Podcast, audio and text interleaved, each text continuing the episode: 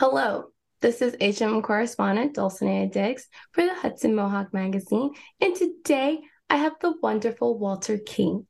Walter is a business owner and entrepreneur, but most of all, he is feeding the minds of children. Please welcome my guest, Walter. How are you doing today? Good. How's it going, Dulcie? It's going really good. Thanks so much for asking. So, why don't you tell us how you started and where the business is currently? Yes. So I started off with a gaming truck. For those of you that don't know, a gaming truck is pretty much it's a trailer with video games, um, both inside and outside. What I did with that was I go to people's houses and I host different like events, like birthday parties. Um, we did a few corporate events, summer camp programs, and it's just a space for kids to come, not only kids but mainly kids to come and um, interact through gaming. Um, I did that for. I'm still doing it, but I'm doing it for going on four years now. And I currently expanded that to a bigger portion, which I'm currently at right now. It's called Little Kings and Queens Fun Place. Mm-hmm. And that is an indoor amusement park. It's pretty, pretty big. It's different. Um, we have a bunch of attracts different attractions in here. We have a trampoline, we have a big like three story um soft play area. We have a whole bunch of stuff in here. Like it would be too much for me to name. But my vision for the place is literally like a Disney World type of environment. And hopefully, if everything goes well, I have a space big enough to kind of bring my vision to light. Mm, okay. So do you have an animal attraction? Yeah. So the whole place pretty much is kind of like jungle theme. Mm-hmm. So we have mm-hmm. different animals. We have dinosaurs, uh, giraffes, zebras, elephant. We have pretty much every animal you'll see in the jungle in here. Mm-hmm. And cool part about it is that kids really love is it's all animated. So I have it all off right now, but when the place is on, like all the stuff you see in here moves, it screams, like yells. It's like really, really different.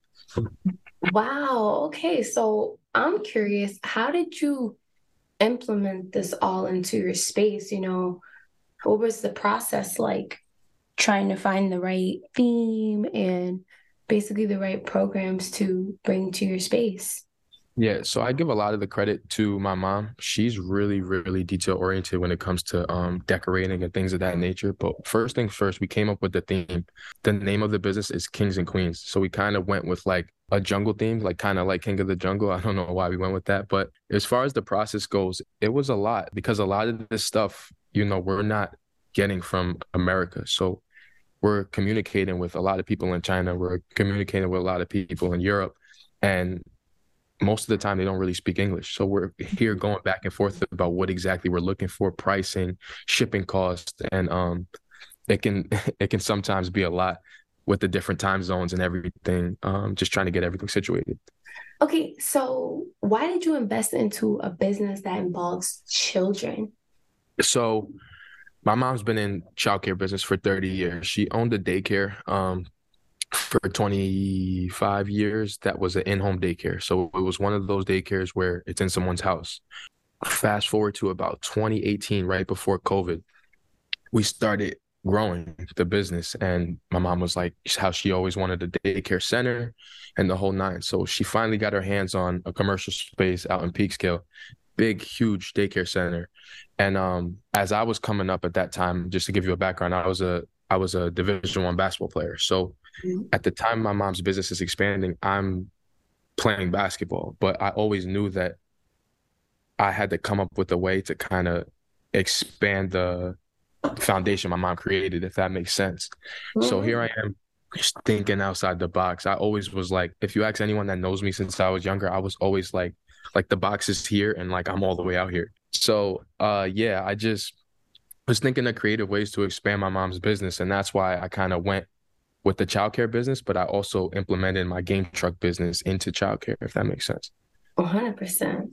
Okay, so I noticed you have virtual reality in your packages. Now, I'm curious with the pros and the cons of virtual reality, how did you decide to, you know, just keep it because I know you've probably seen the recent stories about kids and virtual reality. I don't know if you have, but there's been some unfortunate situations with virtual reality and um, kids' experience with them. And, you know, I'm just trying to figure out how you were able to decipher between keeping it and, you know, all the measures that come with it. I noticed you have a waiver section too, so that's.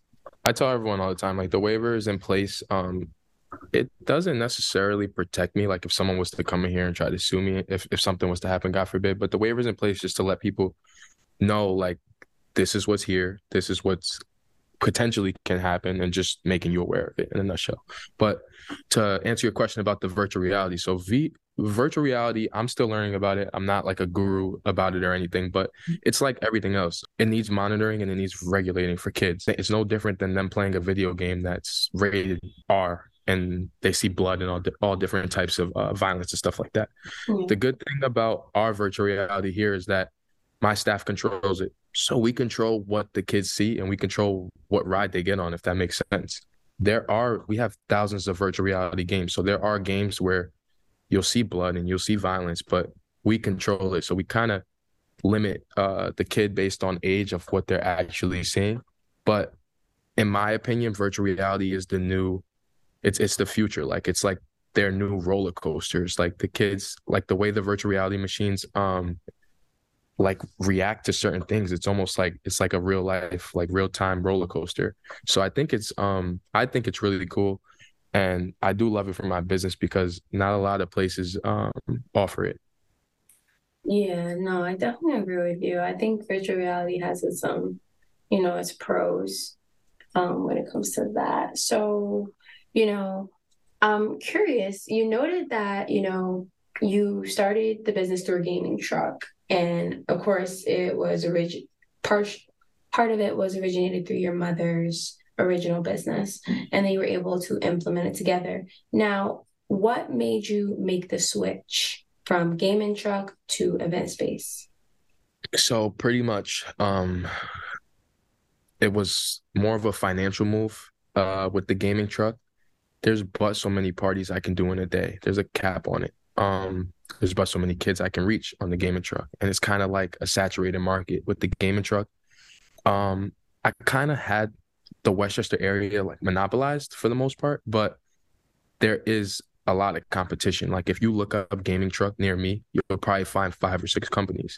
Now, if you look up what I have now at the fun place, you're you're not finding it. My my competition is honestly it probably is Chuck E. Cheese and Dave and Buster's and the other place the other place in the Palisades Mall. Um forgot I forgot its name, but there's not much Billy people. Bees. Billy Beez, yeah. There you go.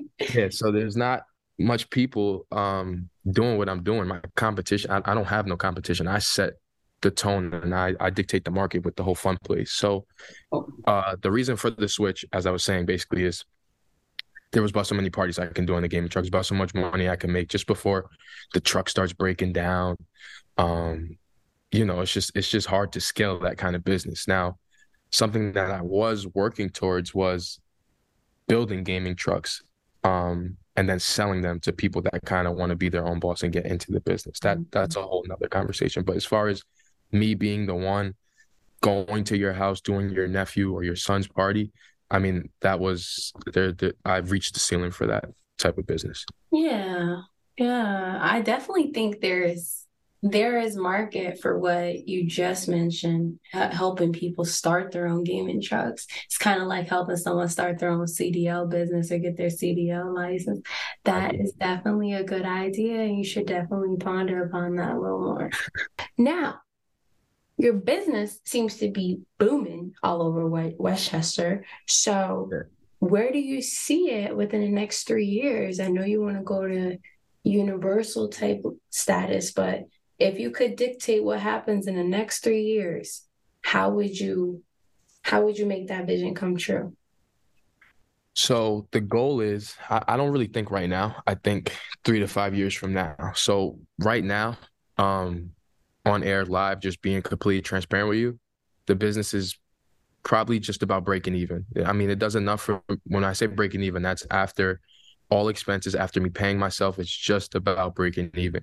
Um, I don't think about right now. I'm thinking three to five years from now. So the goal is to have these different fun places in Connecticut, Jersey, um, Florida, California. Like that's where my mind is when it comes to um, where I want the business to go. So I want these fun places all over the nation. Literally, the same Dave and Buster module that we saw when we were younger. That's exactly what I want for the fun place.